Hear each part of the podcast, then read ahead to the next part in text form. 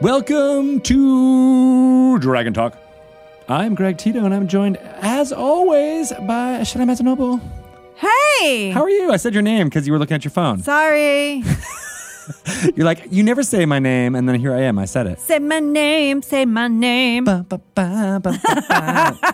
Ah, it's the new microphones. it's everybody just they wants to make sing. us want to sing. Ah, don't make me sing. It's going to be like three months, and we're still going to be calling them the new microphones. It's probably true. Yeah, and then by that time we'll be recording the D and D musical uh, official uh, cast soundtrack. I can't wait. I hope anyway. What's going on uh, in your world? Just stuff. Just doing some stuff, putting the finishing touches on some stuff. Oh, you're being so secretive. I love it. Stuff. There are things, There are things. games that have uh, components. I think right. Yeah, there's some, games. uh, Making some, some, pieces, Games. some Yep. cards, Yep. Oh. Yep. Some, uh, yep. They all have. They all have cards. some dice. Ye- No, none of the games you make have dice. A couple of them do. Really? Yes. Like special dice, Some do. zombie dice. Yes. The zombie dice are super cool. I I Access and Allies and Zombies special. zombie I dice. anticipate a lot of people buying a copy of Axis and Allies and Zombies, and then just using the zombie dice when they're rolling d sixes for D and D because they're zombies. Yes. right? You could do that. Yeah, Yeah. I'm gonna do it right now. They're very cool. They and are there cool. are very special, icky, zombie-ish color. What do they look like again? so imagine that sound, but in visual form. Yeah. There you go. Like a zombie getting blown up. But doesn't isn't there like a specific uh, thing on the six or something like that that's different? The zombie head. The zombie head, Yeah. right? There's two sets of custom dice in there. There's Yeah. the attack and defense dice too. Which I think those ones we call the zombie dice. It was very confusing. And the other ones are attack. We're like, but that they should really be different. Anyway. Nomenclature in the There- playtest, like we were like, oh, this is called this, but it's called Yeah. that, but it all makes sense. but in the, in the it's book. um it is they're very cool very special custom I like all the the money has like little blood stains on it. and stuff. There's the blood IPC everywhere. Certificates. there's blood on the rule book there's blood on the board there's blood on the setup charts it's just the whole thing was just so perfectly designed There's blood on the water. put that in the musical That's it. Yeah, well, too. There's blood everywhere in all of our components. yeah I love it. Yep. Uh, that's coming out on October 26th. yes Nice. if you find blood on your betrayal legacy components that is an accident there was some cross purposes. that shouldn't be there that's that is just scary It is. check your scary. hands for paper cuts We have got a bunch of whole stuff happening at San Diego Comic Con, or just uh, when is this going? This is going out this week. So yeah, no, it is. It's it's That's for real. this week, it's though. happening this weekend. San Diego Comic Con. Uh, Joe Manganello is talking all about his apparel line called Death Saves.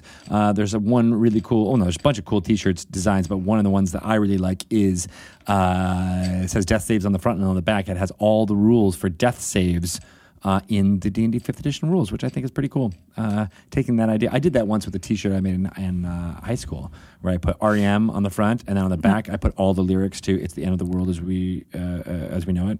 did you get permission to do that Heck to the no, because it was just uh, I was just doing some screen printing, and you know sold in them your to my garage? friends. Uh, and it- you sold them I did, yeah. It was at. Uh, I'm sorry, Michael Stipe and company. You guys, I Wow. never gave you the Wow. the, the proceeds to this.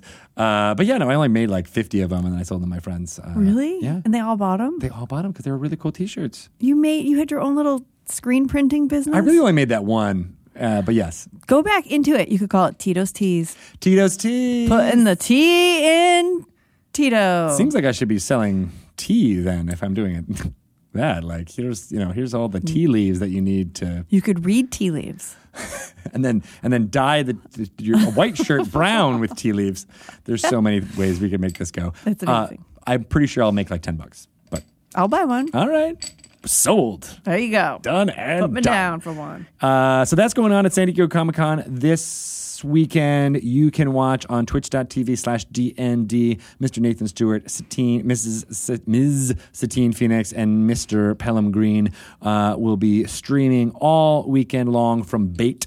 uh, this amazing store in the Gas Lamp District. Very uh, cool. Taking it over and uh, uh, talking to a whole bunch of fun folks who are down there. including, Love it. Uh, the authors from uh, Art and Arcana, uh, Joe Manganello, as I It's like a mentioned. mini stream of many eyes. It's a little bit, yeah, but uh, more talky. They're just gonna like go through some stuff and uh, uh, uh, have a few beachside chats, as uh, Nathan has been calling them, because they'll Oh, be by the beach, right. Not Very in front of a nice. fire, uh, and all that joy. So.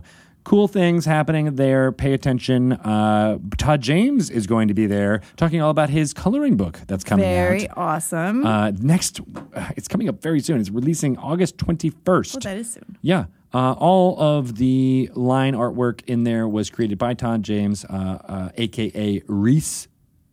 That's what they call him in the biz. Um, but he does lots of great artwork of uh, D&D monsters, super iconic, and then great text all about that. Uh, very pithy lines from Adam Lee Adam Lee. on the other side of uh, those pages. So uh, I'm looking forward to that and rolling and coloring those in with my kids uh, or on my own just to kind of relax. That's very relaxing. It is very That's what they relaxing. say. I don't. Have you never done it? No. You never colored with like Quinn or anything? No. It's it's one of the most relaxing things that I can do when everyone's like going cray cray. I'm like, let's just sit and color, Really? and uh, yeah, I really enjoy it. Color and cry. Color and cry. That's what we call it. Oh, let's have a color and cry. let's have a session. color and cry sesh, Totally a sesh. and then we'll listen to some Sirenscape uh, uh, in the background. Yes. because that's really cool. We uh, we recorded an interview with them, but they are going to be working with us. I love uh, Coming out with a uh, what, Sirenscape is basically like a soundboard for for dungeon masters uh, out there, and uh, they're Or for coming up anyone. with licensed um, uh, music and sound effects for Waterdeep Dragon Heist. That'll be out on uh, September 9th. So And that's- all day long in our office, we've been hearing some really strange sounds coming from that conference room. That's right. All as the they're people recording things. who are uh, working on these books themselves are recor- recording a lot of the dialogue within it, which I think is super fun. I do too. Yeah. Um, there are there, we just had the Waffles Inc. crossover last weekend, uh, where the Waffle crew from Dice Camera Action with Chris Perkins played alongside Acquisitions Incorporated, the C Team, and much hilarity was had. Yes. Yes, it was super fun. Uh, shout out to Alyssa Grant from the Penny Arcade crew who helped produce all that, uh, as well as Anna Prosser Robinson, uh, who plays Evelyn, getting that all together from the Twitch side. Uh, really great stuff. Really a lot of good uh, fan activations, uh, uh, talking about things uh, going through there, and they raised a lot of good money. So, Oh, uh, nice. I love it. Yeah, it was really successful. I think everybody who was watching, uh, and there were a lot of people watching concurrently, uh, had a great time. So, loved Very it. good. Yeah. Kudos to everybody. Go watch all of the videos on demand. Uh, those are up on our YouTube page uh, to catch up, uh, and or watch them on our Twitch channel. We will be releasing those episodes on uh, the Dice Camera Action podcast feed, which has split off. In case you didn't know, it has split off from Dungeon Delve. Uh, so if you search for Dice Camera Action podcast, wherever you get podcasts, you should find this feed. Uh, it's available at iTunes and Google Play right now. Right now, we have uh, episodes 1 through 30. Uh, no, I think 31 is up there right now. We're getting the other ones out there soon, uh, uh, between 31 and 60. Basically, it's season two of play this week. Ryan Marth, uh, sound engineer, says this week uh, he's putting those uh, together now. So soon, all of our Dice Camera Action episodes will be available on that iTunes slash Google Play feed. So that's pretty cool. Super. Great way to get uh, follow along with Dice Camera Action and the Waffle Crew. In this week, but it's up to Bart really. it's true. We'll get it up soon. TM soon. uh, so that's really exciting. He's got Uh, nothing else to do. he's got nothing else to Tell him do. to do it. Uh, all right. Well, I think let's uh, bust on over to a fun little uh, lore you should know segment. We are going to be talking all about smoke powder. Did we? Did we mention our guest? Did we mention our guests? Dang it. Trent Oster and Eric Jordan are joining us for the interviews this time. They have an awesome Never Winter Nights uh, and Idol Champions crossover character they are talking all about, as well as how fun it is uh, to make games in the sunny country of Canada. Yep. Um, as well as uh, Hotbed of talent. a there. little bit of a recap of what was happening at the Stream of Many Eyes with their costumes and all that stuff. So Yeah. a fun interview. Make sure you stick around and listen to that. I usually try to do those earlier, but I forgot this time around, so my bad on that. Neverwinter Nights is available uh, uh, on Steam right now, as is Idol Champions of the Forgotten Realms, and uh, both of them are incorporating tons of D and D lore within them, um, and I can't wait. Fun. There's- there's going to be lots more stuff. I think even Diath from the Waffle Crew is joining uh, the ranks of the Idol Champions very soon. They announced that this past weekend. So Whoa. good stuff happening there. And of course, all the great work uh, that Bean Very Doug good. does on the Neverwinter Nights Enhanced Edition is well worth your time. Do that too. All right. Yes. We have the Doing interview it. after this segment. Listen Okay. to Chris Perkins talk about smoke powder with a bing and a bong. Smoke powder? Bong, bing, bong, bing.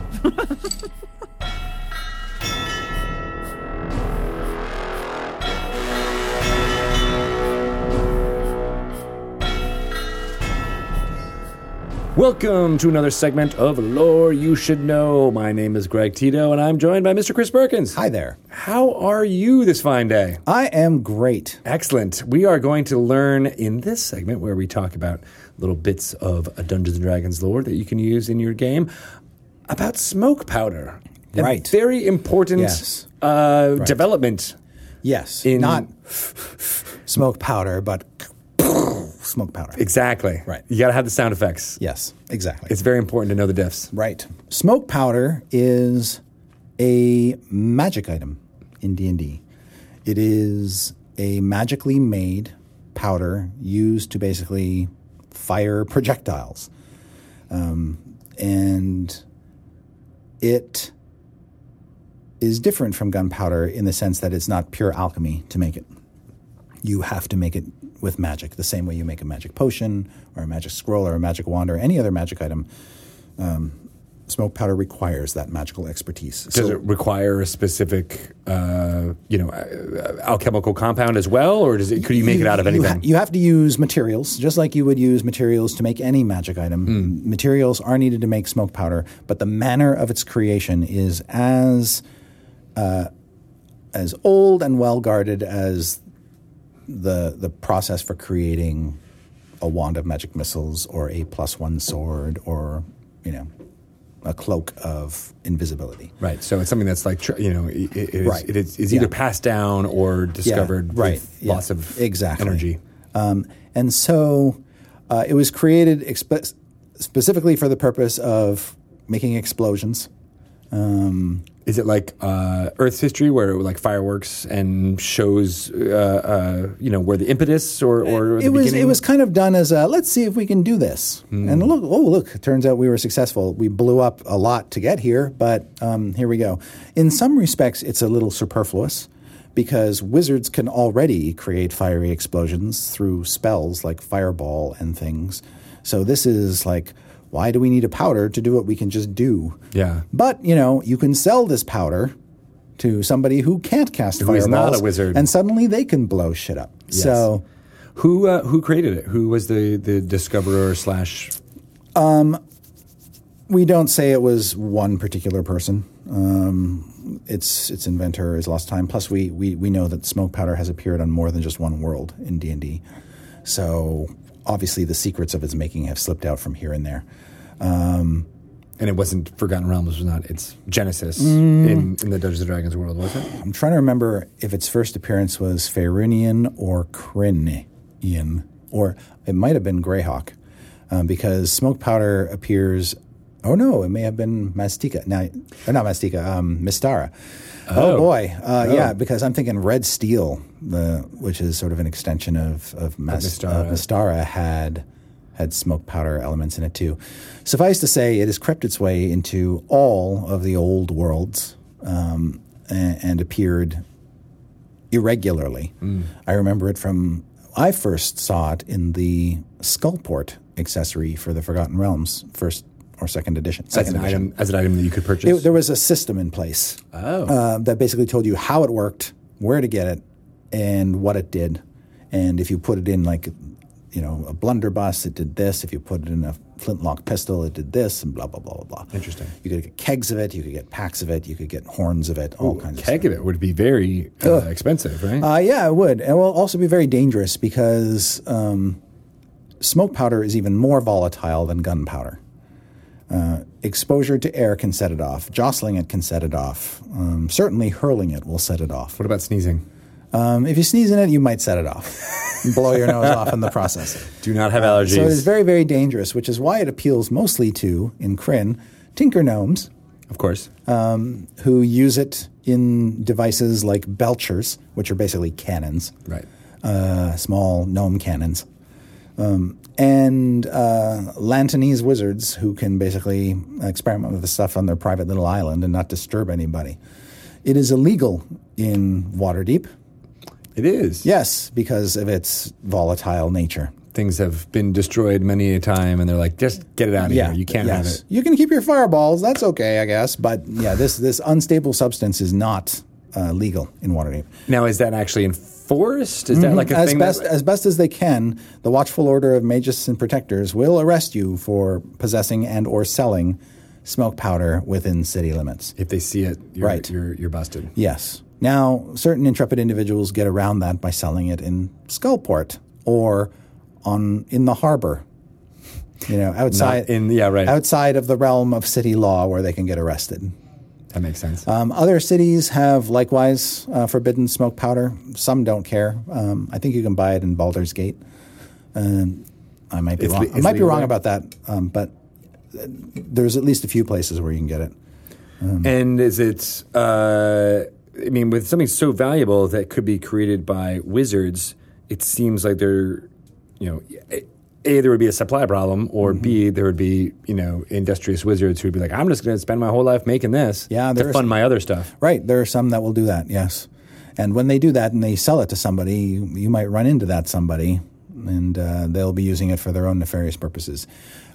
I'm not spilling too many beans by saying that um, the reason why we're talking about this is because it does crop up in Waterdeep Dragon Heist. Uh-huh. Ah, So, in the hands of people who might be able to use it properly and people who don't, but it is illegal in Waterdeep, and the people who have it know that. so they they, may, they may be okay with being illegal. Is that what you're trying to say? At least, at least one creature in Waterdeep Dragon Heist is hoarding it. Um, and Ah. Well, that's so- not a good idea either. No, If it's it's not all in one place, is it? uh, it kind of sort of is. Oh, no. Yeah, yeah kind of sort of is. So Wow. there- if the characters find out about it, well, madness could ensue. Yeah, Exactly. wackiness. Uh, so I know there's also some people, uh, and by people I mean people in our world who don't necessarily enjoy uh, Right. uh, that type of thing in your game. Yes. What, what, do yeah, you? what do Little you- little chocolate and the peanut butter kind of action going Yeah. on there. It, uh, no, You know, f- firearms in D anD D have always had kind of a love hate relationship um, with with fans. Uh, we we include them in the core rules. They're described in the Dungeon Master's Guide um, because often a D anD D campaign will not be so far set in the Dark Ages that it prohibits the existence of firearms. yeah. And that might- often, even in a world of magic, there is a narrative reason why firearms might exist or might have been created. Hey, you know, magic stopped operating for a while, so people decided to scientifically come up with or magically come up with an alternative. Or, you know, wizards are forbidden or whatever. They've all been killed off or something like that. So Yeah. here's There a- could always be a reason. Right. There's always a narrative reason to imagine how this substance could come into being. In the case of Tinker Gnomes, um, Tinker Gnomes want to make things blow up even if they have no magic of their own to do it. So, Yeah. Um, well, what do you uh, now? If there's if there's stuff that's in the the the, the plots where you know NPCs or, or Right, other creatures yes. might have it, that's one thing. But if player you want characters, yes, It- yes, a DM always has the ability to sort of strip it out of the hands of NPCs and just not include it. It's like, okay, we're not going to actually give these guys firearms, or not going to get. We're going to take the smoke powder away. When it falls into the hands of the characters, Mm-hmm. that can be a different sort of thing. And a DM really has to be conscious about making the choice. Am I going to allow firearms in the campaign? Because that's kind of going to change the complexion a little bit. It does. Now, in previous editions, um, there may have been things may have been balanced in such a way that it could have thrown the game off. In fifth edition, because we knew we were putting firearms in the core rules for the DM to use as they will, uh, we made sure to try to balance them so that they're really no better than their comparable normal ranged weapons. A longbow or a heavy crossbow will pro- is probably a better weapon for you than any firearm right? um, in terms of your ability to load it, the dangers of having it, uh, the damage it puts out, the range that it has. um, almost always you're going to find that firearms are kind of a substandard uh, option. Now, and that was put in place so that it didn't overpower the campaign. Yeah, or or the characters didn't feel like they had to all now have firearms to make the game work. Yeah. and honestly, uh, you know, we're we're talking very primitive firearms here, and historically, primitive firearms were unreliable and not that much better than other conventional weaponry of the time. Um, it didn't. and Not until much later did firearms become more accurate and do more damage. So um, the firearms that you typically see in a D&D campaign and the firearms that appear scattershot throughout um, uh, W- Waterdeep Dragon Heist are not going to throw your campaign out of whack. Even if the characters end up getting all of it, that's fine. And God's help them if they find a keg of smoke powder. They might do a lot of damage to it, but they're just as likely to blow themselves up. Yeah, do as much damage to themselves. Exactly. Yeah. So good luck with that. I like it being a uh, a plot device or a MacGuffin in a way. Where like, okay, you got to Yeah. get the keg to here, or you know, oh, you're traveling with this keg, and Yes. by the way, Bobby blew up. and Yes. what are we gonna do about that? Right. Yeah. Yeah. yeah. And and uh, I've always been a fan of adventurers adventures that put things in the characters' hands, but then they have to really kind of think about the consequences or whether it's worth the the danger or getting arrested or that kind of thing. Right. Yeah, because there could be a lot of of inherent problems with that. Yes. Real Yeah. quick. Right. Yes. Absolutely. Um, is there a way to neutralize it? Is there a way to Yes. uh, basically just like will it dispel spell? Yeah, and uh, like like any magic item, um, or like any magic item, it does not function within an anti-magic field. Oh. Uh, and uh, you can basically neutralize uh, the substance either with like a dispel magic or um, uh, hell, you could just throw it in a throw it in the lake if you want to. I mean. Oh well, will water make Yeah. it not? Because That's a, actually that's a really good question. I don't know. Um, because if it's a magical, it might thing- actually be fine underwater now that I think about it, which would Yeah. be kind of cool and, and sort of set it apart uh, that it would still function underwater. In fact, there's nothing, as I recall, nothing in the write up of smoke powder um, that says that water contact with water causes it to explode. So, Well, that's good. yeah, that is good. Yeah, I mean it, jostling it. So if you dropped it into the Right, water, yes. it would blow Right, up. yes. Mm-hmm. But if you could store it underwater and then pull it back out, Yeah, that'd be because it's fun. not That'd be it's fun. not actual fire that's Yeah. making it's Yeah. Mm-hmm. magical fire, and you can do that with something that's wet, no problem. Yes, yeah. Now, most players um, would carry around smoke powder in small little sealed packets that wouldn't cause almost like sugar packets. Okay. that wouldn't cause the it to move around or jostle around too much, and it would give you just enough to basically load a firearm once and fire it, Oh, I see. um, as opposed to walking around with a big keg on your arm, which is It's just a bad idea in general. I just see a guy walking around like, I'm showing up to the keg party. oh god, no, wrong keg. Yeah. You picked up the wrong thing. So yeah, smoke powder has is always one of those things where it's kind of out on the fringe. It's a little bit risque uh, to include in a campaign because you're kind of putting a stake in the ground and saying, okay, we're no longer purely medieval here. We're going to go into some sort of magical gunpowder show. Right, but there. I mean, but uh, Dungeons and Dragons does Yes. exist in this not quasi but, yeah, real. but in a world where you know you have smoke powder next to a wand of wonder you know choose the wand of wonder every time. yeah and beside you know what what one is more inappropriate to a medieval setting than the other really i mean so mm, there you, it, once you get over that hang up and you realize it's just another magic item Yeah, in the game then it becomes less of an obstacle that makes much more sense, right? Yeah. You know, it doesn't become the genre busting thing that Exactly. you might think it is. yeah it's no more weird than dust of disappearance yeah, yeah. in terms of its you know place in the universe That's true. yeah Now that being said, you still, if you don't want it to overpower your game, or whatever, it's very easy just Yes. to. To, to excise it out or, Yeah. or, or put limits As on always, your players yeah. to, to be able Right. to use it the way you Yes. want it to. Right. You can always just say a firearm ceases to work because it breaks. Yeah. And you're not going to find anybody probably in the city who can fix it. Unless you go to Skullport. But see, even that creates Right. you know story hooks Yeah. along the and way. Once you That's run out good. of s- smoke powder, your firearms are basically useless. So. Yeah. Yeah. You can pistol whip somebody in the Yeah. face. Unless a gift bombard lands in the harbor, and then you're in, you're in back in business. And now after, you know, your portrayal of uh, uh, of the GIF in Dice Camera Action, so many more people are going to be adding them into their game just for those. probably. Yay. Yay! Mission accomplished. Yes, Pippin. Yes. Excellent. So uh, if people uh, want to ask you any more advice about how to blow up their party, Uh, how could they do that? I am on Twitter at D. Oh fuck! I'm on. I'm on Twitter at Chris Perkins DND. You've changed it to D and D, Chris Burgess. Yeah, DND Chris Perkins. yeah, Awesome, cool. Thanks a lot, Chris. you're welcome. We'll be back next week with even more lore in your face. Great. All right.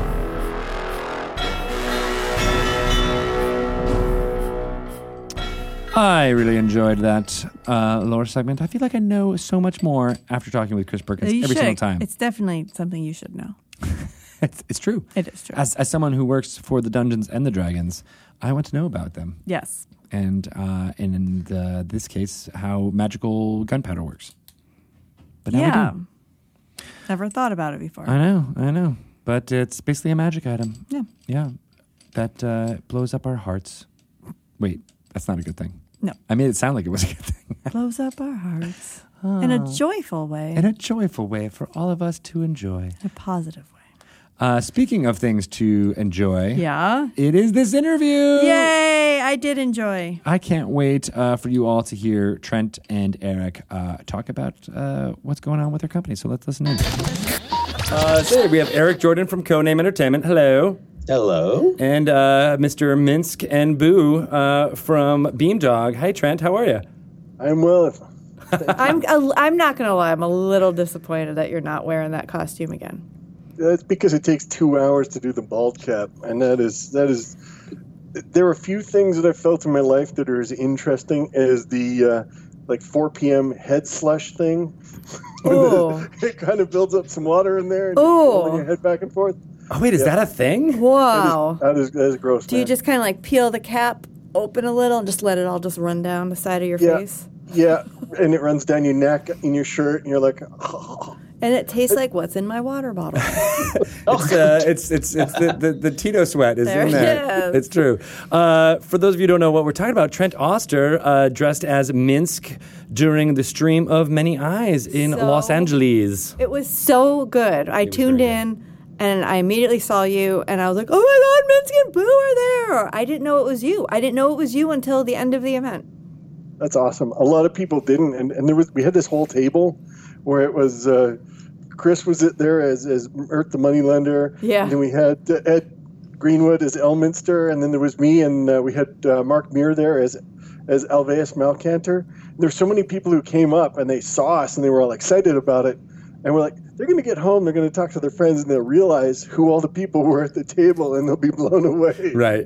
They loved the It's so characters, crazy. but they didn't even realize that the. I didn't the- know. Yeah, it's, it's I insane. thought you were a paid actor. I was an unpaid actor.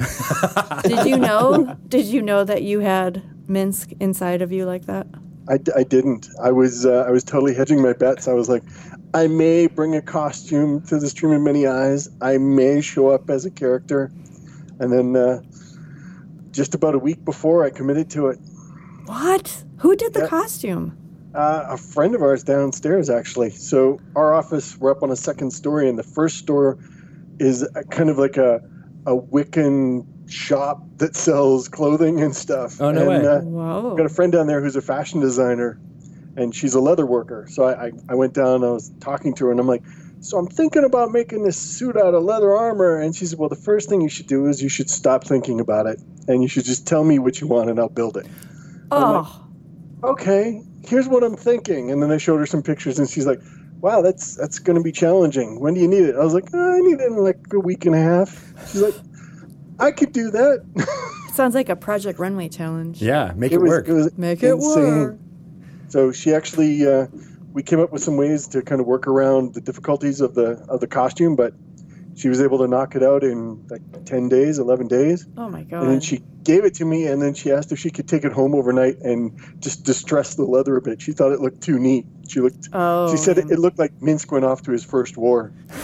Oh. And See, she I think- figured that Minsk, was like Minsk his- was a pretty hardened veteran, so he needed a need a little damage on his armor. So Well, it she was took it perfect. home the last night and uh, distressed it. That's pretty cool. Where did Boo come from? Boo, pet we store?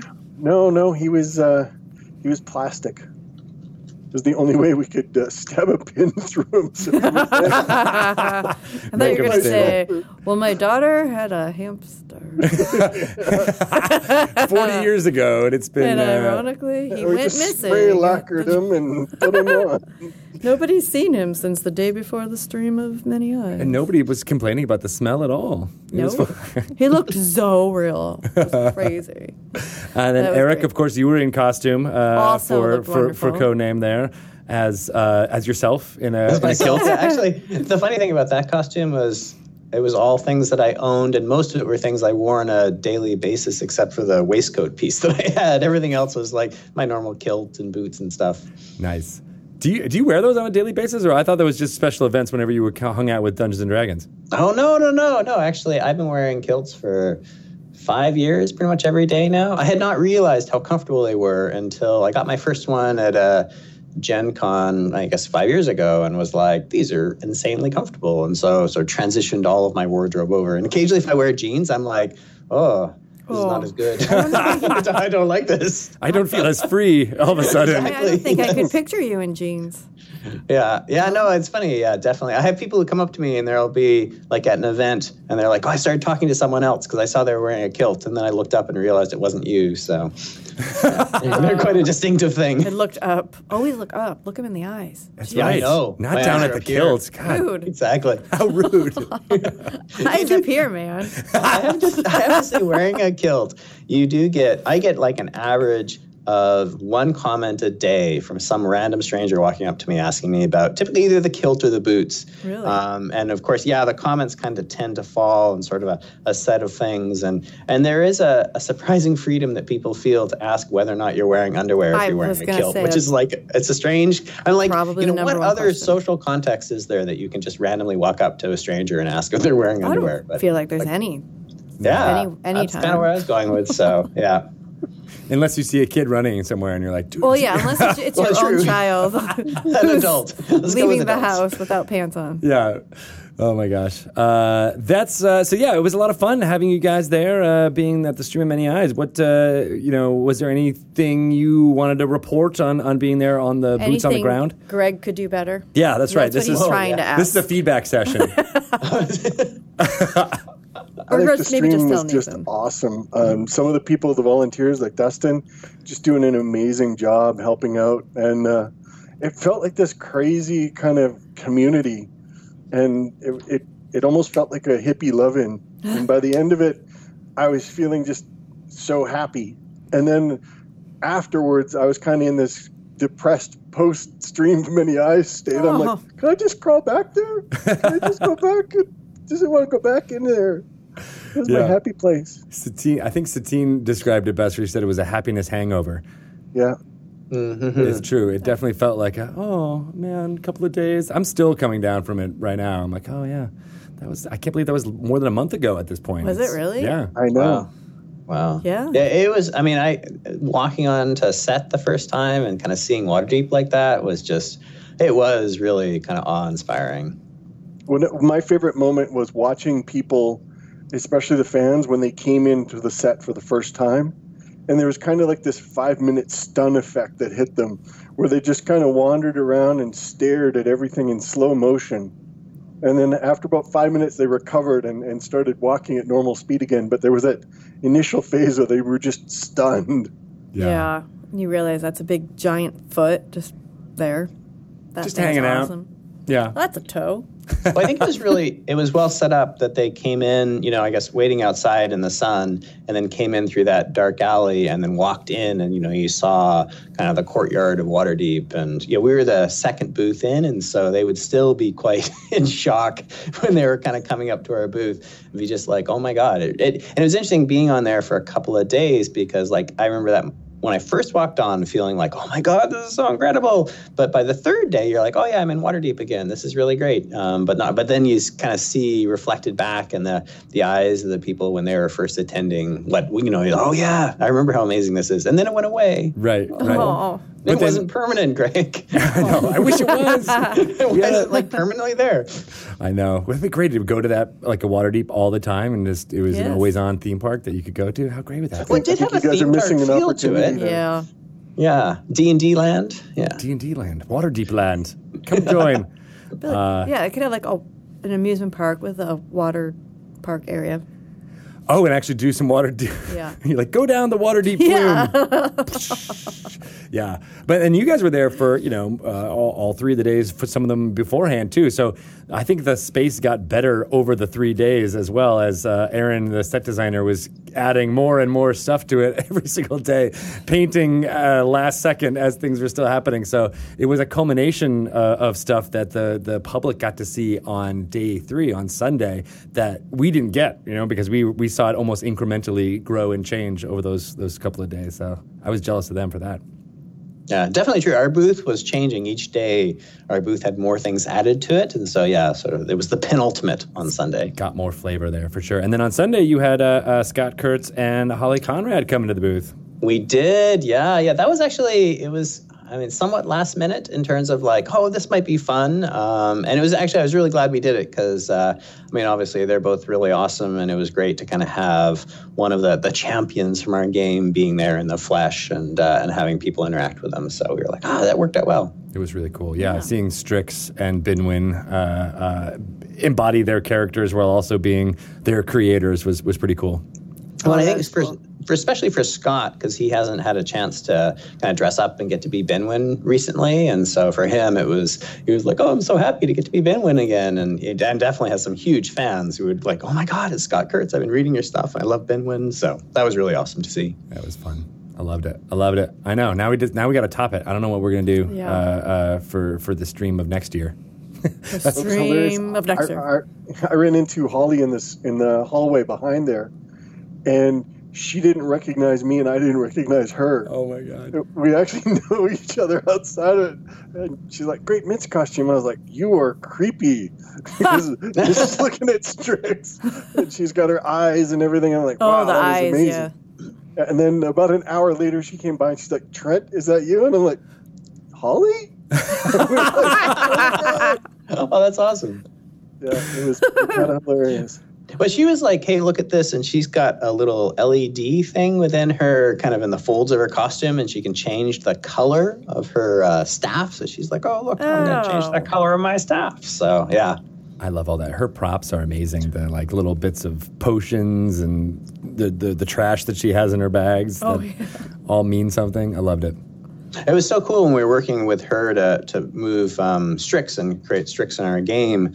Um, she could give us these like really detailed photos of all of the elements of her costume because she had built it all right. And so she's like, "Oh, here's this, and here's this, and here's this." And um, one of the things in the game is we have these cards representing equipment, and so Kat, the artist who worked on that, you know, did we went to great lengths to capture kind of the authenticity of each of the pieces because Holly had so much detail. And I guess Chris Perkins had given her, you know, a long list. Here's all this stuff that you've got, and then she'd gone and built it all, and then we used that as reference to sort of translate into the game. Yeah, when does that ever happen for uh, a video game company to have actual real world uh, photos be your reference points? Well, certainly it's the difference uh, what we found because we've got you know characters like you know obviously we recently added Deacon into the game, and so we've got characters like Deacon in the game, and of course Menskin Boo, and then we've got characters that are coming from influencers. And one of the differences is that when we're working with an influencer, it, it's it's kind of like you get to talk to the character directly. I mean, it's not quite. You're talking to Holly, and Holly isn't Strix, but you know, there's a very close and intimate connection between those two two identities. Um, and and you're not talking to you know, like obviously talking to Trent, you could talk about a whole a whole selection of characters that he's had a chance to work with. Um, whereas Holly's like you're talking about Strix, and in great great detail on that. So it's it's interesting. They're just both both different. So what is that process though? Like if you're going to add them, like how how much do you, or like the time that you start talking to the person who created these characters to when they show up in the game? What is that? What's that process?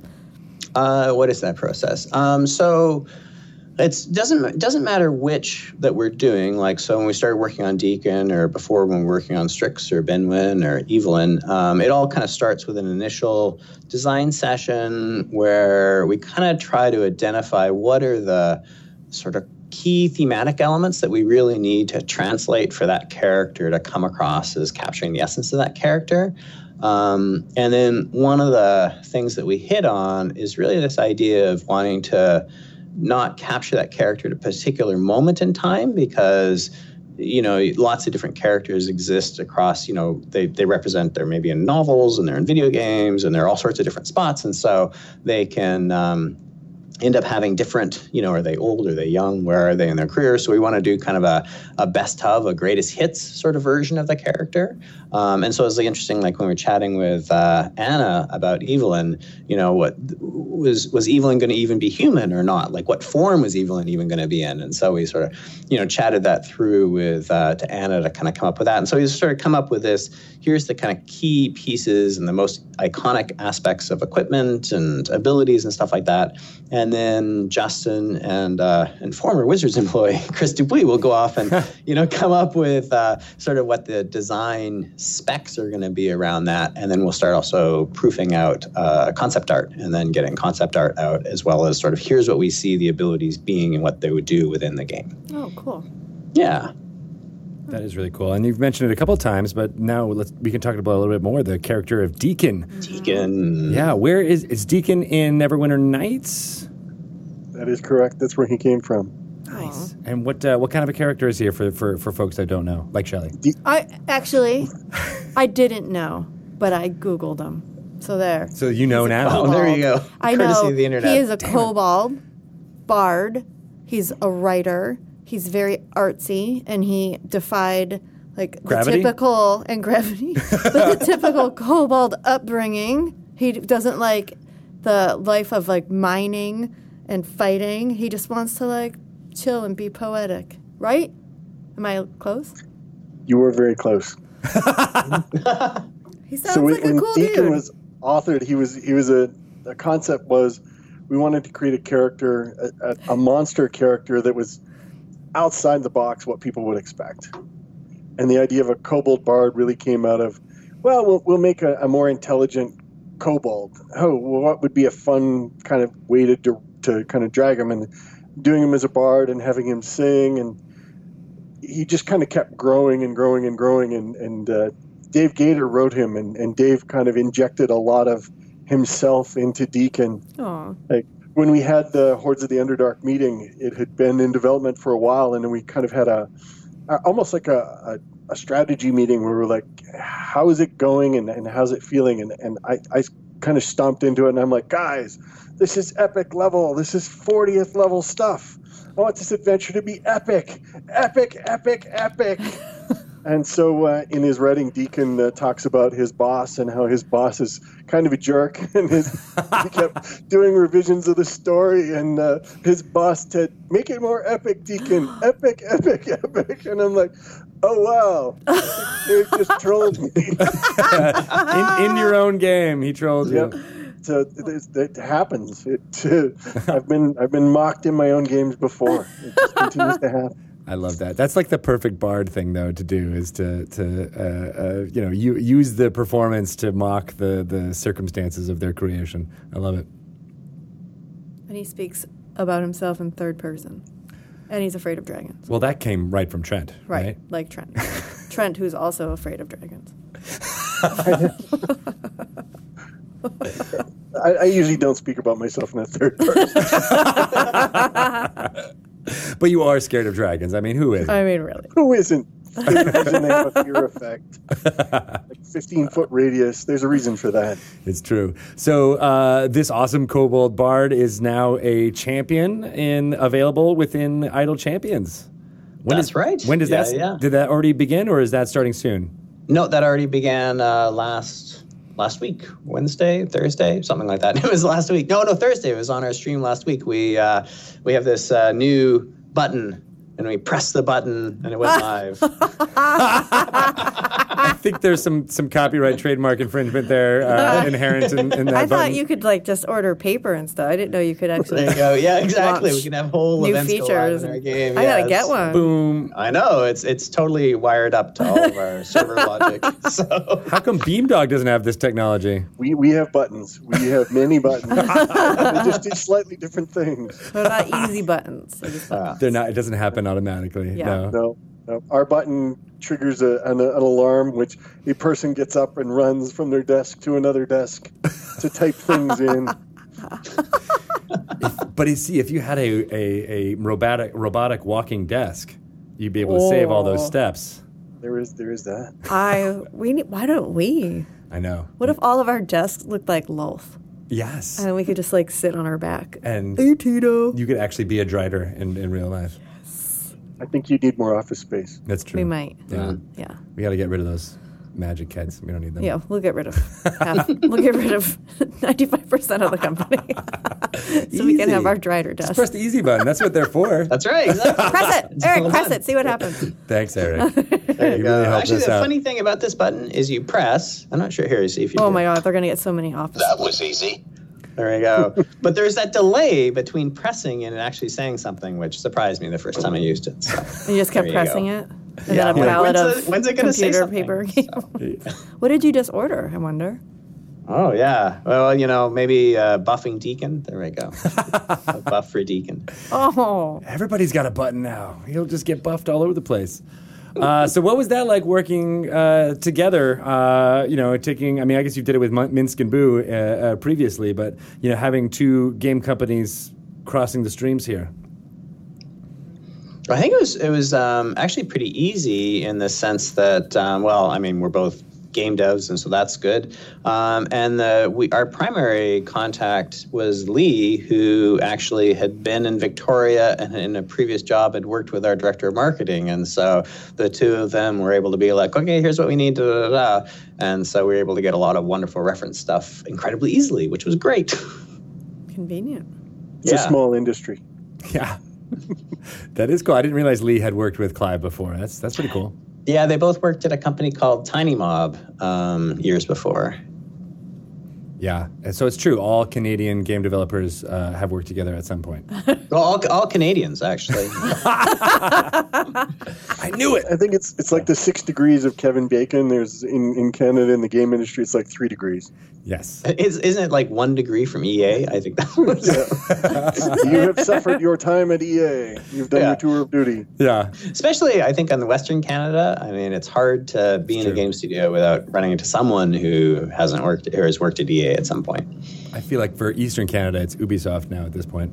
Hmm, yeah. Well, I mean, I'm not sure. I mean, Ubisoft, I think there's over 2,000 people in that studio, and I, EA is like 1,300 or so in Burnaby. So, I mean, they're big studios. Yeah. Um, so yeah, both of you, you know, going through the the process of, of starting up your own studios, uh, what's what's that like as far as you know? Uh, uh, uh, uh, I don't know, just having that founder mentality. What's I, I feel like the two of you have some some cross purposes there. The, the big question is always how hard could it possibly be? And the answer is, oh my God, this hurts so much. like being acid in the face constantly. yeah, it's true. Yeah, th- there's, there's I I have never done anything where you can go from being on top of the world to being worthless gutter trash so quickly.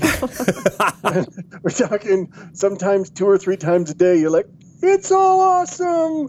We are the horriblest of the horrible. we are worthless, Oh my worthless God. slime. And then later in the day, you're like, we're awesome again. We did and then before you go home at night, you're like, I'm slime again. Uh-huh. what a roller coaster of emotions! yep. And uh, if you're deprived of sleep, it gets even better. Yeah, I should point out. So I didn't start our company. It was started by Dave and Justin, um, were the two co-founders for us. So I joined. Uh, actually, f- after four years is when I joined, but it was still very much an early kind of eh, startup mode, if you will. Right. So, yeah, and I started a company before this, and yeah, there were a lot of similarities. And I totally agree with Trent. It's a, it is an incredible roller coaster ride, and I think one of the things about starting a company and kind of building a company is is your ability to manage stress and deal with kind of great deals of uncertainty for long periods of time is a useful skill. Is it a skill so much as a as a as a uh, callus? An emotional After skill. continual shocking and torturing responses, your reaction starts to diminish. There's that. There's elements. well, I mean, I, I- but I think actually more seriously, I do think you. well, I mean, if you stay in that role, you do develop strategies for dealing with stress, right? Like Yeah. you, you know, whether it's meditation, which I've done a lot of, or it's you know exercise or I don't know, maybe Trent doing all the metal work you're doing. Like Yep. it's you know, I think you develop skills to manage that because it is it is a lot of stress. And I think that's something that people who haven't done it before and start something kind of like, oh my God, and you're like, well, actually you need to like consciously do things to manage this because it's just too much otherwise. Yeah. Yeah, there's few things on the earth that are as calming as smashing hot metal into something else. That's uh, definitely a relaxing thing. By the time you're done, you have you have no tension left in you. That's good. I didn't. Re- yeah, it was, I, I didn't know Glad smashing. you have an hot- outlet. now I want to get some hot metal and start smashing it. metal. Dun, dun, dun. Let's change the name of this podcast. Hot metal. Hot me- that's our band. Maybe that's our bard. Our bard band. We'll Okay. get Deacon on board, and it'll be fun. Smashing hot metal. Yes. Smashing hot metal. It's like better than smashing pumpkins. It is. Yeah. Done. Because Uh, we get that a lot. I mean, people were always asking, like, how do we break into the industry is always a question. But I then know, also, and then like, if listening. I if I wanted to start up a company, how would I do it? Sounds And, like uh, you shouldn't. Sounds like you shouldn't, or start from relaxation. It, that, I mean, I've I've never been trained for anything that I'm doing. I am a computer science dropout, and uh, in the summer of my third year, we started a company that later became Bioware, and then after a long time there, 2007 I left, or sorry, 2009 I left, and uh, started Beamdog. There was kind of no question that I would start something. It's like, let's see. I'm in Alberta. I know how to make games, and there are no game companies here besides BioWare. What should I do with my? I know. I'll make a game company. Double the industry. We'll invite them to the Chamber of Commerce. Isn't it your birthday, Trent? Not your birthday. I guess Beam Yeah. Dog's Oh. birthday though. Beam Dog's ninth birthday. Ninth Aw, birthday happy today. birthday, Happy Beam Dog. birthday. Which I will always remember because it's my daughter's birthday. So Oh, it's Oh. right. Happy Oh. birthday, Fiona. Yeah. she, nice. was, she was inspired. You were my, inspired. my wife and I were playing uh, Baldur's Gate Enhanced Edition. and we were like, we should make our own game. Nah, let's just Mega Let's just have a baby. child. have children's. Yeah. So where did I'm always curious uh, where the name came from? Beam dog. Beam Dog. Yeah. So Beam Dog came out of this idea. We were we were building a portal for people to be able to download games and just have them work when they hit their PC. At the time, the PC gaming experience was was actually pretty bad. So we came up with this way of essentially virtualizing video games so we could distribute them ready to play. And so we had built this kind of transfer transfer platform, kind of like Steam. Mm-hmm. So we were like, we want to name it and we want the name to be representative. So Beam Dog is actually transfer companion. Hmm. Beam to transfer and Oh. dog, he's your buddy. He's not gonna tell you Yes. how it should be. He's like, tell me what you want to do. Oh my I'll do it. God. I'm all happy. So Beam Dog. That's really cool. And I always thought it was a play on Blink Dog. I don't know why, I think that's what I picture when I Yeah. picture beam, beam dog. right? Like, Blink, you know, your You're game's all there. bringing baggage to the name. That's what's like. Tell a- them where a- you come from. that's a You- great name, right? When it's like it means different things for different people. You and, can start your own game company called Blink Dog. and then we'll put I hear it's everybody out of business in crazy. Canada. oh, I'm not going to do that. no. I shall not start my own game company No, we will not. because I don't have the calluses that you guys have. No, no, you will you will be a sobbing mess inside a year. He's already kind of. It's true. I cry, cry at meetings all the time.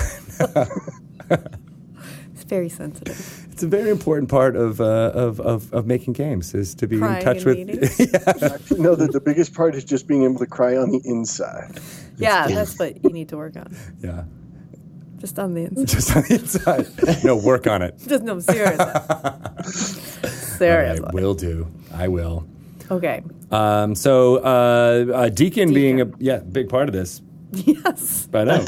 Were you going to ask something? No. All right, dang it. Uh, so yeah, uh, d- uh, what, what ca- h- how do people unlock uh, uh, Deacon in Idol Champions? What's the what's the, what's the way to make it happen?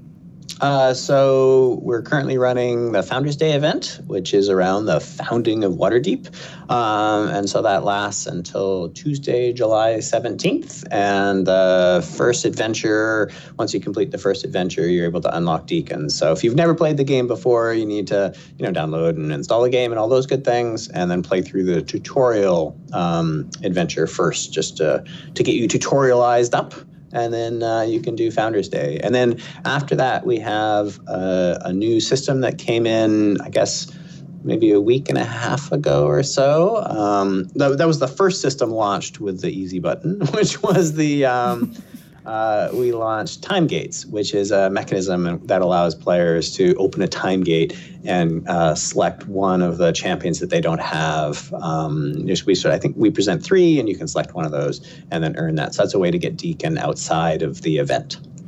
Got it. So, and then all uh, of previous champions will be available through that, or is it just going to be like a cycling uh, type of thing? Uh, there are three presented at a time, um, and they're drawn from the ones that whoever they're sort of randomly selected for you, for you, Greg. Got Uh, so um, they're selected individually based on what you don't have, and so they'll show you three, and you get to choose one of those. All right, that's cool. Yeah, because we did have a question come in on the on the the Twitch chat about how to do that to buy old champions that you miss. Uh, but this question goes a little bit farther. It's like just like the time gate, but also have the options to buy packs for them. Also, is that something you guys are looking at? This question is from uh, Willowster, by the way. There we go. Uh, is that something we're looking at? We are looking at that, though. I don't. don't- I don't know how much publicly how much have we publicly said about that. I don't think we've said a lot yet, but uh, yes, we are absolutely considering. It is a thing that is in the world that you are looking at. That's right. Yeah. Yes. Yeah. Yeah. Yeah. Perfect Words game. have been spoken. There we go. I mean, and we do. Uh, I think. See, I'm only like so connected to the, the the detailed list of features and what's been disclosed and what hasn't. Uh, so you can check our Reddit, where there's actually a fairly detailed list of what we're uh, what we're doing and and what commitments are there. And um, we do a, a stream every Thursday on this very station uh, at one o'clock. Yeah, and so we do a two-hour stream there, and uh, the people that run that can give you very detailed questions or know when to stop giving you detailed answers, which is the spot I tr- struggle with. Right. You are the, the Nathan Stewart of uh, I'm the just- spoiler guy, exactly. Yeah, Just, say what you want. it's just like there we go. I don't know. now it's been announced. Good job, Eric. Yeah, exactly. Meanwhile, your team is going, no. No, don't say that, Eric. What? It's not the easy button. See, this is if I had like a cut to, I would like cut to a gif of like everybody panicking and running around on fire. Uh, and then, uh, so so Trent, Neverwinter Nights has been out uh, for for several months. People have been digging it. That is true, and uh, we've also just recently released the Darkness Over Daggerford expansion DLC for it. So that was originally created by Ossian Studios back in the day, but it was actually canceled. So they had released a free version of it, but never really finished it. Mm-hmm. So we partnered up with them, gave them some resources to finish it off, and uh, now it's launched under an Everyone Nights Enhanced Edition. Some new voiceover added, some new uh, new areas cleaned up, and, and it's actually a, a great experience. And we also announced uh, at Stream of Many Eyes, we announced uh, Neverwinter on mobile. So we're on we're coming on Android. Oh. I've actually played the build, and uh, it was actually horrible. And I was telling my people, "This is horrible. This is unacceptable." And they're like, um, Epic. "Trent, your your uh, your Android device is junk. You need to buy a better." that's from like that's that's one of the first Android devices to have shipped, and I'm like. It's still really bad. It needs to be better. Well, now there's going to be a new character coming out. "Oh, Yeah, that's gonna be like It's not good enough. It still needs to be better. this is dead to me. your so your Android this is device. How villains are made. Your Android device was as old as the Beamdog. It was it was one of the first Android devices to launch. I just grabbed one that was handy that actually held a charge and installed the build on it. I'm like, Not good. That's your ogre impression. That's going to be a character that uh, Yeah. somebody's going to write in pretty soon. That, that'll be that'll be my thing. Uh, I'll present all product critique as ogre. Yeah. Not good. Buttons wrong. Smash smash. That's what That'll be your new stream, Must be Trent. You should- epic. epic. Epic epic epic. That was always the joke with my director friend of mine. He was, uh, uh, you know, it was always hard to come up with better ways to get the actors to to to, to act better, right? So just be like, act more, suck less, just do it. More acting. More acting. We need this many actings by the end of the set rehearsal. You are currently at a five in the acting scale. I need you at eleven. eleven. Turn it all the way up. Uh, but that's really cool that uh, uh, there was able to be an expansion that uh, got shelved and now gets to see the light of day. That's that's Yeah. got to be really gratifying for that team to to to share it with the world. That's Oh, awesome. They're excited about it, and uh, like, we love working with those guys. So we're definitely uh, definitely going to roll some stuff together in the future as well. Oh, some words have been said. Oh. I, I'm just, I- I'm allowed to do that because everything I promise, our people have to deliver. So right now in our office, the people are going, "No!" Oh yeah, cut to cut to the the video of the Beamdog offices. Trent's never getting a desk again. committed us to more things that we have to do. You just gotta get one of those buttons Eric has. It's It's all true. good. the Exactly. the, the easy button. easy button. That That's all was you need. easy. Just yeah, it's right there. Yours can The other say that thing- was epic. Yeah, we've got uh, we've got our collector's edition of Bal- of uh, Siege of Dragon Spear Nice. on sale today for our birthday. So Aw. it's normally one hundred and twenty nine dollars. It's on today for fifty nine bucks. Whoa. Wow. Those are like Those are really epic good. prices. Those are epic prizes. epic is the word of the day. Insane. I loved Enter uh, code epic. And with the collector's edition, you get a coin, right? What? is that true? Yeah, you get a, a Siege of Dragon Spear coin. She's about an inch and a half in diameter. It's Yeah. uh, Oh wow. it's monstrous. Did you That's- know that Trent that that coin was the inspiration for us making our Waterdeep coins? I did. I was talking to Nathan about that, and he was telling me all about it, and I was like, "That's really awesome." Yeah. I am. I am glad to have influenced because the water deep coins are awesome. You are an influencer. Yes. I, I, I Officially an have. influencer. I have. I projected influence. Update My your life Twitter is complete. profile. yeah. I'm an influencer. Yeah, so we, we actually went with that same company because they were so well made and had a lot of heft to them. We're like, They oh, are they really can cool. get this down. And then we gave them, we were really not sure if they'd be able to pull it off. We gave them some proofs uh, uh, and they got, came back and they were amazing. So we're like, yes, order them all up. They were great. yeah. Nathan was talking to me at the at the stream about it, and I was like, "That's so awesome." Yeah. It's. I, I love it when when skilled craftspeople do good work and it gets shown, and then more people just kind of follow on the chain and, and keep going with it. It's true. It's true. It's awesome. And as as game developers, you guys got to see that a lot too, where it's you know you see uh, good, and, then- and I think that's why it's really cool that the two of you guys are working together uh, to to to you know pay it forward in a way.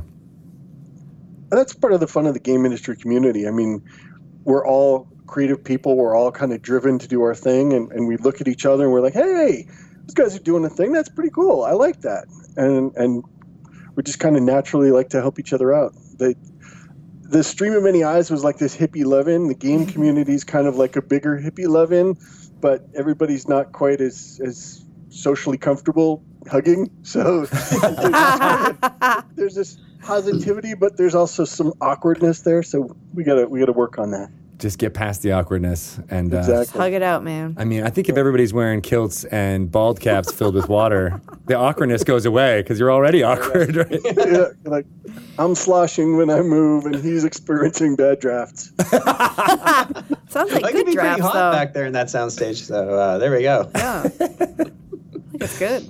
It's true. It's Yeah. a good thing Shelly wasn't at the stream of many eyes because then that would have messed everything up. In in what way exactly? Um, I was thinking mostly. I was trying to get this into being a fart joke, and I couldn't really Oh. figure out how to get it to come around. I don't know why he said drafts, and I was like, "That means Shelly. That Really means just Shelly." going there. Just being honest with my, with my creative process It there. just goes that quickly to fart. It's just Shelly and farts. it's yeah. You never know. You never know where it's. You gonna- can tell we also have some awkwardness in our office. mostly around beans. Socially awkward. yeah, I like the beans. Just like your five year old daughter. she really likes those beans. Oh wait, is it Edna who Edna will have black beans. This is like the only thing she'll eat is like bowls and bowls of too. black beans. Back in the day, uh, Greg Zeschek was a vegetarian. Uh, he's I believe he still is, but uh, yeah, sometimes that wasn't so good. I am also a vegetarian who loves You would, black you would, beans. you would kind of poison the odd boardroom meeting. You're like, we call a recess. We call a recess. He's like, Oh, Five guys, minutes." it's, Uncle. it's got Oh, to be epic. We're like, Don't make it as epic as that, please. Yeah. My eyes are watering. Let's take a break. Take a break. Oh On the man, record, that is not what happens here. that is true. That is You not. have never actually experienced the ramifications of my like, high legume diet. I think that's what makes it so funny is that it's so absurd. Uh, but I hope uh, uh, you know a co-founder of Bioware doesn't doesn't doesn't listen to this podcast. He's like, you outed me in my boardroom etiquette. Oh, good stuff. So uh, there's lots of fun uh, things happening for you guys uh, working together. I believe there's a code up where people can get some fun uh, uh, chests of things happening. Uh, but if people are interested in learning more uh, about Idol Champions and what Codename is doing, uh, Eric, how can how can people find out? You already mentioned the live streams. You should definitely do those. Yeah, yeah, certainly. There's the live streams every Thursday at one o'clock Pacific time. Um, best place to go on the web would be www.idlechampions.com, and you can find you know lots of information about the game and links to both the game on Steam as well as the game is on iPads and Android tablets. So you can find all all the links there at www.idlechampions.com. It will not work on Trent's Android phone. No, not unless it's an Android phone tablet. so. A phablet? A phablet, yeah. No, it doesn't even actually work on phablets, which is an industry term. Like that's the worst industry term ever. But yes, it has to be a tablet, a pure play tablet. We need the space. It's true. It's true. It's the UI. Uh, what about you, Trent? Where can uh, people find out about all the fun stuff uh, that you and Beamdog is doing? So the best uh, best for us is probably the Beamdog website, beamdog.com. Um, we have the forums as well, which you can access off of Beamdog. We also have a live stream. It's on Friday at uh, 10 Pacific. Um, we mostly goof off. Um, we always start at playing old games, usually random stuff that we can we find on like abandonware or something, and uh, we have a lot of fun with it. We goof around a lot, but we also answer a lot of sometimes game questions, sometimes it's hardcore deep technical questions. So it's it's kind of a hoot. Um, we're on Facebook, we're on Twitter, we're all kind of all over the place. We're starting to do some Instagram stuff, but we're still kind of feeling it out. Nice. Very cool. Uh, um, as long as uh, you get to eventually some deep existential philosophical questions uh, on some of those things. So I'll be sure to jump onto the stream and ask those. Good. yeah. Keep it We classy. have, we have a filter for you. Asked They by never Tito. answer my question. That's it. Gotta change your name. Phil's got a negative two on all rolls now. I think he wanted a negative five. That's his goal. That's his His goal. life goal is- He's is pushing to it. Generate enough pain for Nathan that he gets a negative five. I don't know, man. His his dedication to that costume uh, for the stream of many eyes, I think, put it put him back to zero. I think. he still bothers me about our conversation. I'm like, so Phil, uh, you should probably shave your chest. and he's like, but I don't want to. And I was like, it's okay, Phil. It's okay that you don't want to. That's okay. your your your opinions and feelings have been heard Yeah, and ignored. totally noted. I, I'm glad that you could be like, I had to wear a bald cap for for three days. You could shave your chest. Did he? He did. He did. Well, that is dedicated. Yeah. What was his costume? Uh, what was the name of the character from Baldur's Rasad. Gate? He is the Rasad. monk Rasad. Oh. Yeah, the, the the paint on his chest was very canonical and, and perfect. It was kind of hilarious because we had we had actually sent uh, all the pictures down to uh, Red Dodge, who was our makeup artist, and she made stencils on and. Honestly, we sent her three pictures and they were all totally different. so she kind of had to make up. The face tattoos were reasonably tight, but the body stuff was all over the place. So she kind of made it up, and then she's spending two and a half hours standing on Phil and painting him every morning. Oh my God. dedication. These guys were dedicated. It's so Seriously. good. Um, and I and I know he had at least uh, uh, one fan come up to him and said this was that was his favorite uh, character in Baldur's I Gate, gotta and go he back couldn't and look. believe that someone uh, had, uh, had had worn that costume and uh, and did it so well. as Well, and well. it's great because Phil's actually the head in the portrait in the game. So Phil know is that. your son. Yeah. That's cool. And the, the funny thing is, we brought Mark Meer down, who was Alveus Malcantor, but Mark was also the voice of Rasad. So he could actually do the voice. So Phil would move his mouth and Oh my Mark god. would talk behind him. oh man, I didn't get to witness that. Now I'm sad. I gotta find uh, some video of that somewhere. That's I don't good know if stuff. there's any video. It was just one of those moments that happened. Oh, I missed it. That's so good. Uh, all right, well, good stuff. Uh, give all uh, uh, of Canada my best. Uh, Northern Kanakistan says thank you. We'll see you guys uh, again very soon. And Thanks a lot for calling in. Thanks for having us. Yeah, thanks very much. I mean, there's just nothing to say about Nailed that. it. Nailed it. I think it really was the microphones. Maybe. Wait, now again, that was the old No, we microphones. didn't have yeah, we didn't have the the new ones. well, I think it was you, Shelley. You're the glue that holds Yeah. this entire podcast I together. know. I mean, uh, I, let's be honest. I mean, I'm not mincing words. It's true. Uh, why do you mince words? Does that mean you cut them up? Uh, I know. That doesn't make any sense. Like minced onions, but like minced Right. words. Right. Like I don't want to mix up these Let- words. I don't want to mince words. So you don't want to chop up your words and scatter them about. What What are you trying not to do? dude. Language is dumb. Yeah. People just shouldn't use words at all. Words are stupid.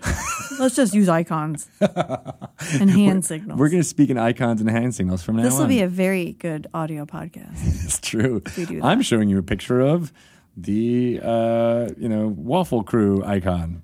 Yeah, we make icons for everything. We do make icons. I for bet other Emmy things. could whip up. some. She really does make great icons. She's the best. She really is the best. We're going to lift her up too. Lift us up where we belong. Elevate. Elevation. uh, anything you want to you want to close with uh, to talk about before we, we we close this whole mother out? No, No. I've got this guy right here. He's going to shoot a gun. He's got it's got smoke powder in it, Why are there so many Axis and Allies guys in here? and he's British. You can tell because he's got uh, brown plastic, He's brown plastic. light brown plastic, tan. Right. beige even. It's true. Yep. Yeah. What color are the zombies uh, They're like figurines? a putridy, greeny Oh. color. Good, because they were in the playtest. They were blue, like bright. Oh, right. bl- No, bright that- that blue. was just- and it was disconcerting because that I was was like, not- these look like happy, fun. They are. They're Mm. creatures. like they're like a attacking us. flash mob of zombies. I know, right? That you would see in a mall. flash mob. The ones that come in the box are not like that. It's true. Good. All right. Um, there are a couple of fun things I want to let you know about before I let you go, including the Beetle and Grimm's Pandemonium Warehouse. Yes. Uh, Mr. Matthew Lillard and his company is putting together these platinum edition boxes uh, with all of the content from Waterdeep Dragon Heist within them, including some fun blowout uh, uh, pictures, so artwork uh, on its own that you can show as part of your dungeon mastering, uh, artifacts, actual physical objects that enhance the gameplay by having something like tactile to hold on to and touch, maps, all the miniatures, including. I know I don't, I don't think they are including this little British guy uh, in the miniatures, but the- all the miniatures that you need to run uh, the adventure are in there. Tons of different encounters, and uh, it's it's it's a it's an auspicious package. All Auspicious. auspicious. It's true. Uh, I can't wait to run Dungeons and Dragons using it. It's going to be fun. Um, you know what's going to be like the slam dunk is using uh, all of the artifacts and uh, artwork within that platinum box to run a game of Waterdeep Dragon Heist storyline using the Sirenscape soundboard sound effects specifically designed for Waterdeep Dragon I Heist love that so much. while rolling Waterdeep Dragon Heist dice and eating off of your Waterdeep Dragon Heist plate using the commemorative plate. the commemorative plate that we're selling, as well as the mug And the of, tiny spoon. of Tito's vodka. No, uh, Tito's teas. Tito's teas that we're selling, uh, and the, the Waterdeep Dragon Heist flavor that I'm putting in Tito's teas. yes. What is the flavor of Waterdeep? It's like garbage, Oh, but like hot, hot garbage. hot and also liquid. garbage with a touch of liquor, black licorice. Uh, coriander. Oh wow. Yeah, gotta Okay. make it a little bit, you know, because it's fall. I gotta have some autumn spice in there, some Yeah. pumpkin spice. pumpkin. You can make Tito teas lattes. That are pumpkin Hot sp- garbage coriander lattes. They're back in season, everyone. smells like water deep in here. Woo!